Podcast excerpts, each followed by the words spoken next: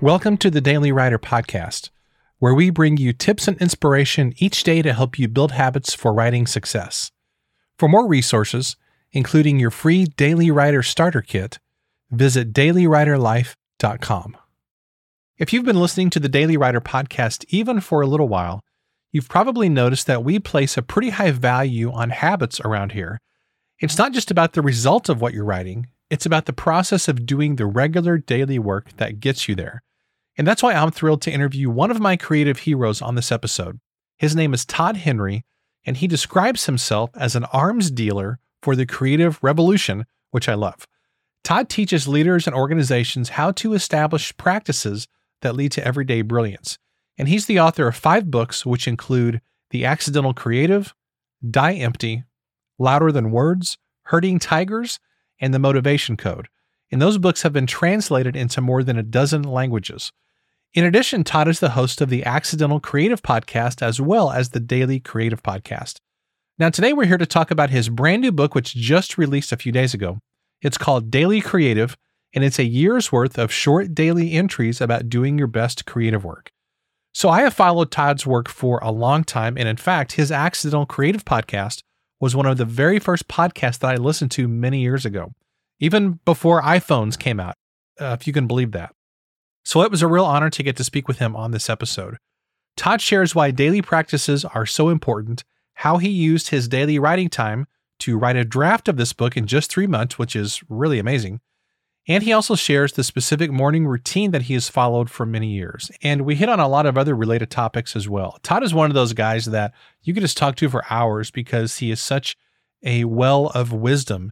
And everything he says is based on his own experience and practice of being an author, a podcaster, and this brilliant creative for so many years. So, this was an absolute blast, and I hope that you get as much value out of this episode as I had doing this interview. So, here's my conversation with the amazing and brilliant Mr. Todd Henry. Todd, it is so fun to have you here on the Daily Writer podcast. I've been following your stuff for a very long time, so it's an honor to chat with you. Thanks for making time to do this interview. Kent, it's so good to be here with you. Thanks for the invite. So you were one of the very first podcasters that I started listening to, and I think you have been doing your accidental creative show since 2005. Is that correct?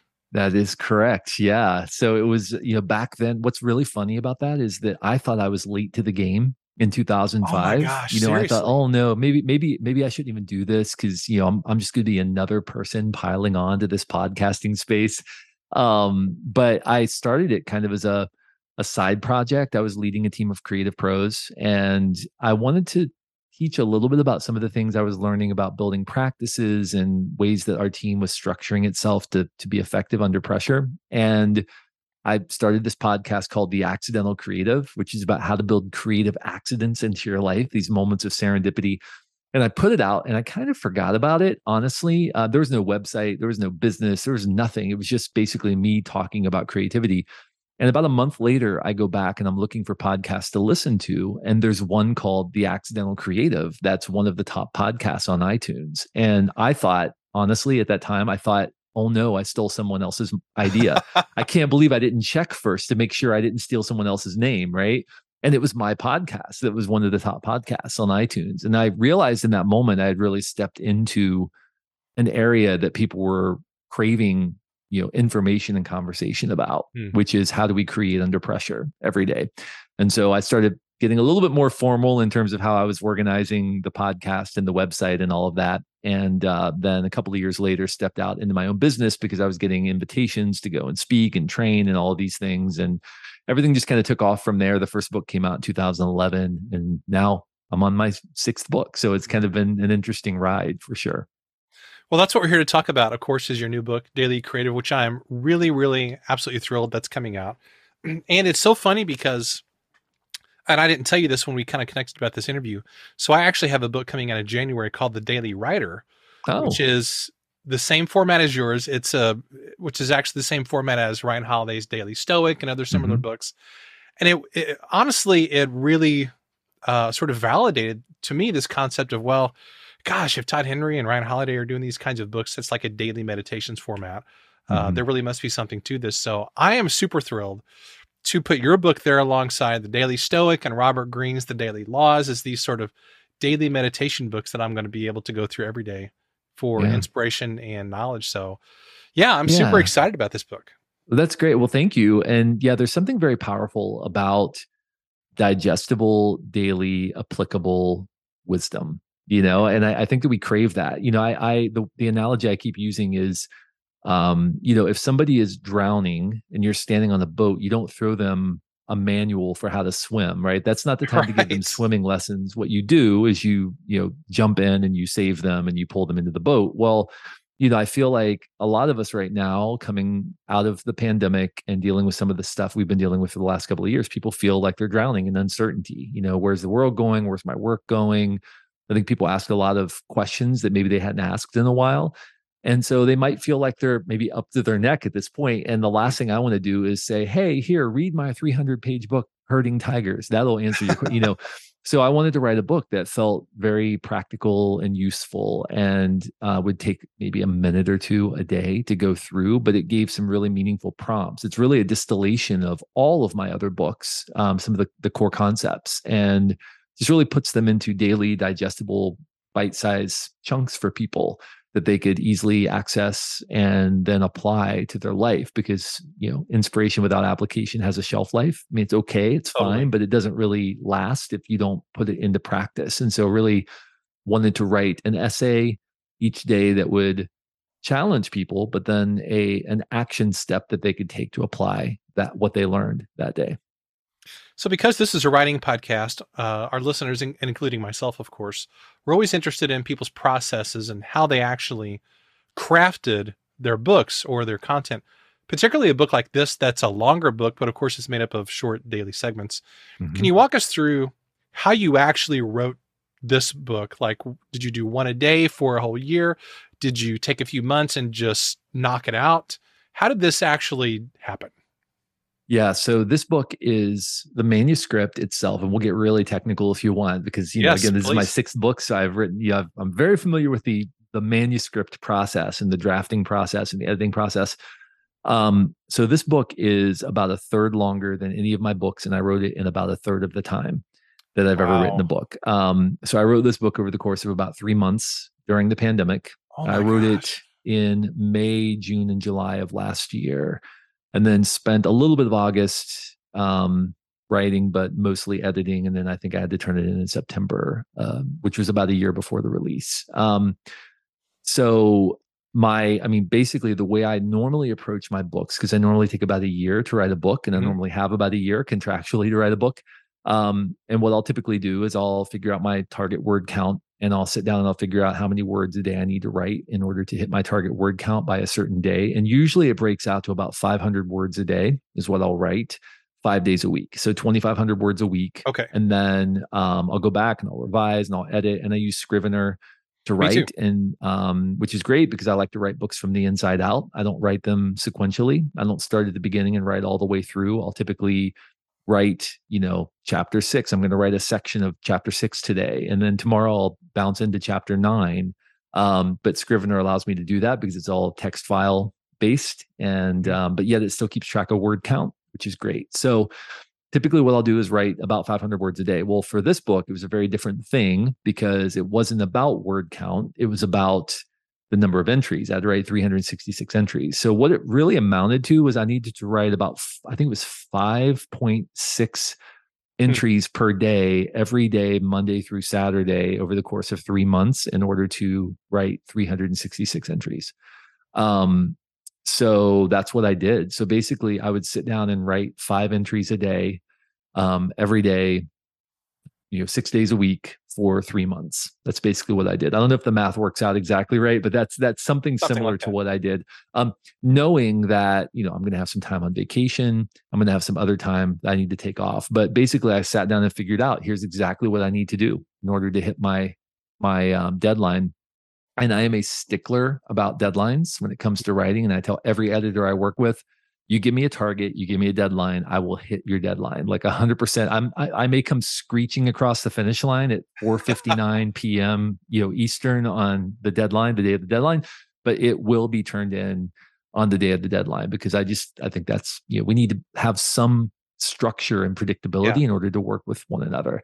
Um, and so yeah, so in order to hit that deadline, it was a Herculean feat. And I did actually write on vacation. Um, I told my family ahead of time, listen, I know we're going to go on vacation. We went to uh, Northern California for vacation. Like, listen, I'm gonna have to take like an hour every morning because I'm working on this book. It's got I've got to get it done. Like it, you know, I'm under deadline. Mm-hmm. Um, there were some days I took off for other reasons, you know, for other things we were doing. But um, but yeah, so I, I I'm, I'm a firm believer in Steven Pressfield's philosophy and mindset of you know you you show up with your lunch pail you put on your hard hat mm-hmm. and you sit down and you do the work and you don't always feel like it and you crank through it and some days are great and some days aren't but that's what editing is for in the end. And you typically find inspiration in the midst of your work not before you work. You work and then you find your inspiration in the midst of doing the work. And i'm a, I'm a huge believer in that so when you were crafting this book and particularly with the first draft did you outline the topics for all the days, or how did you go about that? Was it just kind of day to day?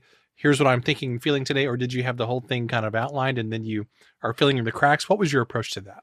Yeah, so um, there are a couple of things that were to my advantage in writing this. First of all, I was basically distilling what I've been writing about for a couple of decades now. So the you know the good news was I didn't need to come up with a brand new structure. I didn't need to come up with brand new content. I mean, I came up with different ways of talking about that content for sure, but it wasn't like I had to come up with, you know, brand new insights on creativity or leadership. You know, a lot of this stuff is what I've been teaching for a very long time. Um, it's just distilled into new ways of presenting it. Um, so that was helpful. Uh, no, what I did actually is uh, on Sunday evening, once a week, I would sit down and I knew I'd had to come up with 25 topics for the mm-hmm. week. And so I would plan out those topics, five topics a day that I was going to write about five essays a day. And the essays were around 250 words each. Five essays I was going to write um, each day, five days a week, you know, uh, in order to get to my goal. And I found it was best if I did that a week at a time instead of trying to plan too far in advance. Um, because often I would have a spark of inspiration or I'd hear a story or an anecdote and I'm like, oh, that'd be perfect to share this as part of this book. Um, so yeah, I would sit down on Sunday evening and plot out the week basically. So I knew each day I kind of had a game plan going into it for what I was going to write about. But often I would, in the midst of my writing, would be inspired by something else and mm-hmm. would write something completely different. Um, but it's you you think you look back and you think, boy, I've got so much to write about. I mean, I've been doing this for a long time. But when you get into the mechanics of writing 366 unique ideas about something it, it, gets really challenging and yeah. so um you know it, it was definitely not an easy book to write it was as a matter of fact it was this was easily by far the most challenging book that i've written to date wow well the good thing is that you only have to do one of these in your life you know, that's unless right. you do uh, this type of book on a whole different topic or something. Right. That's right. So again, because this is a podcast for writers, we talk about habits and routines a lot on this show. and because uh, obviously you talk about that a lot as well, can you mm-hmm. speak to the importance of habits and routines, particularly for writers, and what kind of habits and routines you have found most helpful in your writing life? Yeah. Um, so a couple of things. I, so I have a morning routine that I've had for 20 years now, really since 2002. It's the same every single morning. Uh, I get up, I make coffee. Um, I do a little like French press coffee. Um, I have the same breakfast. I go to my home office and I sit and I study for an hour. And I, for a big chunk of that time, I'm reading whatever I happen to be reading at that point in time. Um, I spent some time reflecting on what I've been reading and journaling about what I've been reading um, that morning. And, you know, often people, the, the part of the writing process that people overlook is the studying and thinking part of the writing process. Um, it's funny about um, maybe 12 years ago, 10 years ago, 12 years ago, my kids were younger and I heard my son, he came downstairs and I was sitting on our back deck and I was thinking about what I was going to be writing. And um, my son yelled to my wife in a different part of the house. He said, I found him, mom. He's on the back deck. He's supposed to be writing the book, but unfortunately, he, he's not. He's just thinking. Right. And I thought that was so cute. Great. But that's, but that's a big part of the writing process is thinking and processing. And we need to give ourselves the space to be able to do that, to think and to process. Um, that combined with the necessity of sitting down and just going clickety clack on the keyboard and just pushing words onto yeah. the page. Um, you know, again, our big, our best inspiration is going to happen in the midst of our work, not before our work often it's going to happen in the midst of our work it's in the midst of our work that we connect those dots and so as as it comes to writing the very first thing i do when i'm under deadline to write a book is i write in the morning so i do my morning routine and then the very first active work i do whenever i'm under deadline to write a book is i work on the book and i get my word count in for the day and I've basically pretty much been under deadline since 2009. so that's pretty much the first thing I do every single day. Um, I actually relish the moments when I'm not under deadline because it's kind of nice to have a little bit of space and freedom to not feel that pressure. Um, but it's really important that I get that work out of the way early in the day, very first thing before I do mm-hmm. anything else. And so my schedule when I'm writing a book um, is typically my, my mornings are typically blocked off. I don't do interviews in the mornings. And even when I'm not writing a book, I usually block off the morning for creative work because I found that that's the most important and valuable time for me is is that morning time for getting um, getting my most important work done. So my encouragement to writers is a understand what your daily word count is, make it small enough that you can hit it every single day. So even if you say I'm going to start with 250 words, you know, or even 100 words, it's kind of hard to do 100 because you almost can't even get anything out in 100 words. Right. But you know 250 words or for me it's 500 words. But do it every single day. No matter what, write every single day. Um, some people say a thousand words, some people say 2000 words. I, that's just too daunting to me. Like, you know, there's a um, concept that Jim Collins calls the 20 mile march, right? And it's based on, um, I want to say it was the, the team that got to the North Pole first, might have been the South Pole. I forget. Oh, right, right. Yeah. But the idea was, you know, they started, um, every single day and and one team said every day we're to we're to do 20 miles. I don't care what the weather's like. I don't care if it's a good day, a bad day, a sunny day, easy day, hard day, what the terrain's like. We're going to do 20 miles a day.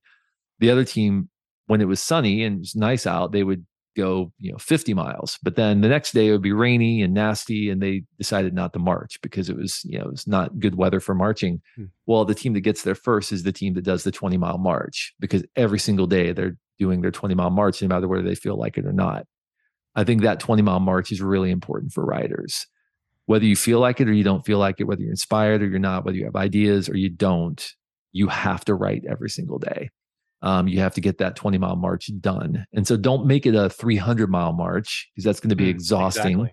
And don't make it a five mile march because that's too easy. But but do something that feels challenging to you, but isn't so challenging that you're going to dread it every single day or that you're going to miss it. The most important thing is that you hit it. So for me, hmm. that sweet spot has been 500 words for years and years and years. And you know, again, now I'm on my sixth book. Um, you know, so it's worked out pretty well. Um, but I would say, you know, to get to a 60, 70,000 word manuscript, I probably write 100 to 110,000 words. I mean, for my book, Herding Tigers, it came out in 2018.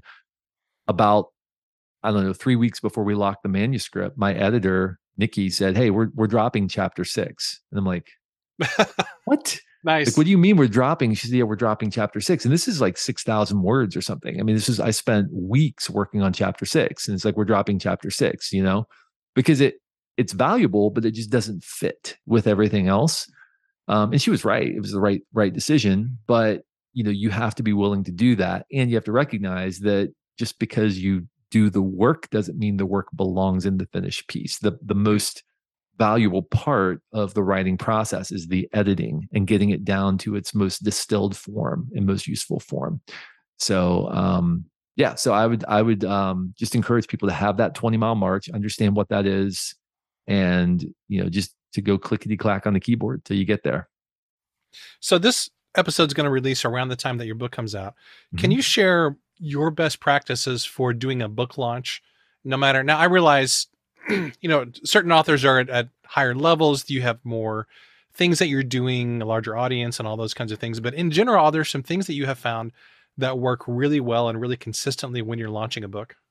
Yeah, I would say a couple of things. I mean, number one, you know everybody focuses on the launch and the goal isn't to launch a book. The goal is to have a book that continues to have impact over mm. time right? Like and a so, perennial seller like ryan holiday talks about. Well exactly right and and i think that you know so often people obsess over how do i get people to buy this book um, instead of creating conversation about the book you know instead of creating a product that people want to talk about and that they're going to continue to talk about for a long time to come so i would encourage people first of all to just release the pressure a little bit around the book launch mm-hmm. itself and recognize if you create a, a something that's good it's going to find its audience over time if you continue to be present Love the that. most important thing you can do is sort of like they say you know the best time to plant a tree was 20 years ago the second best time is today Right. Um, you know, and I would say the same thing about starting an email list. If you don't have a following, if you don't have people who are regularly receiving from you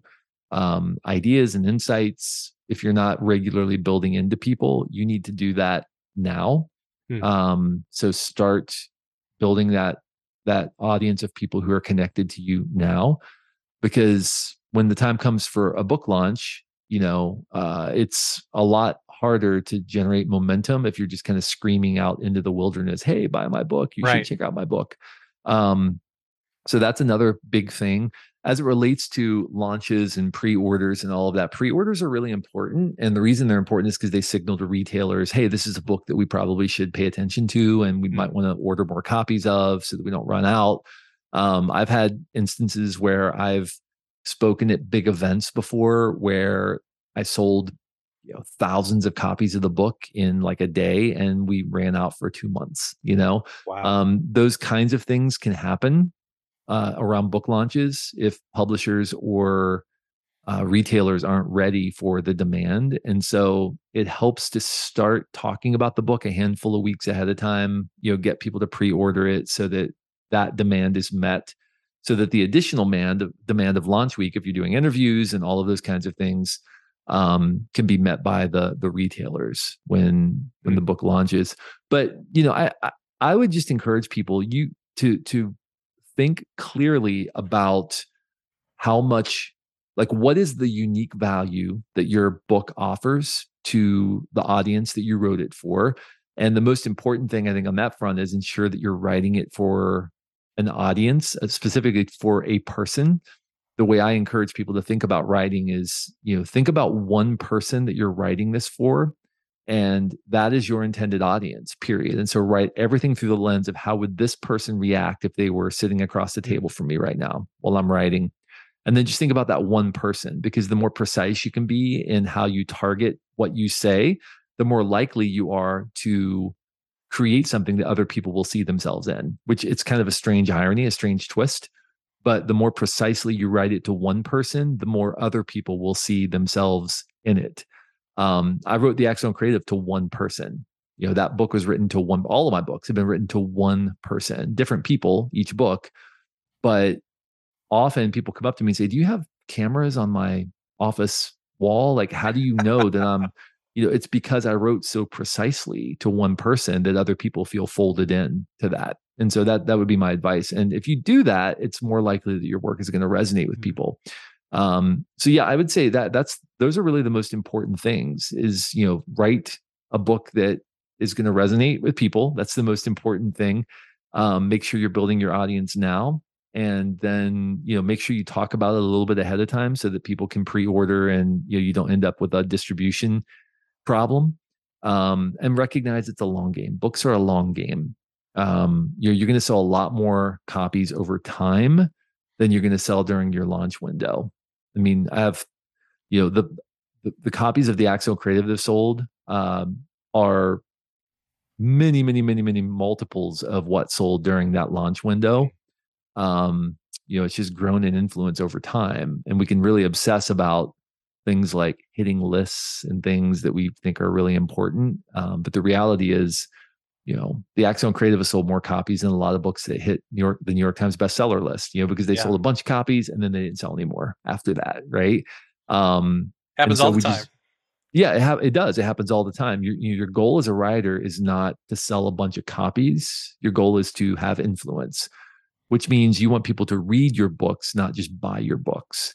Um, a book that's read and applied or a book that's read and enjoyed is going to spread. You're going to sell more copies than a book that's bought and sits on somebody's shelf. Um, so you know that's the other thing I encourage people to consider is you want to try to find ways of encouraging people to read your books, not just buy your books. Exactly. Um, that's that's really the goal. Well, Todd, I want to respect your time. I know you are in the midst of a super busy book launch with all the things that are happening because of that. I just want to take a second though to to really just affirm and acknowledge the impact that you've had on so many people's lives. Mm. You were one of the very first podcasters that I listened to way back in the day whenever I had this is even before iPhones came out.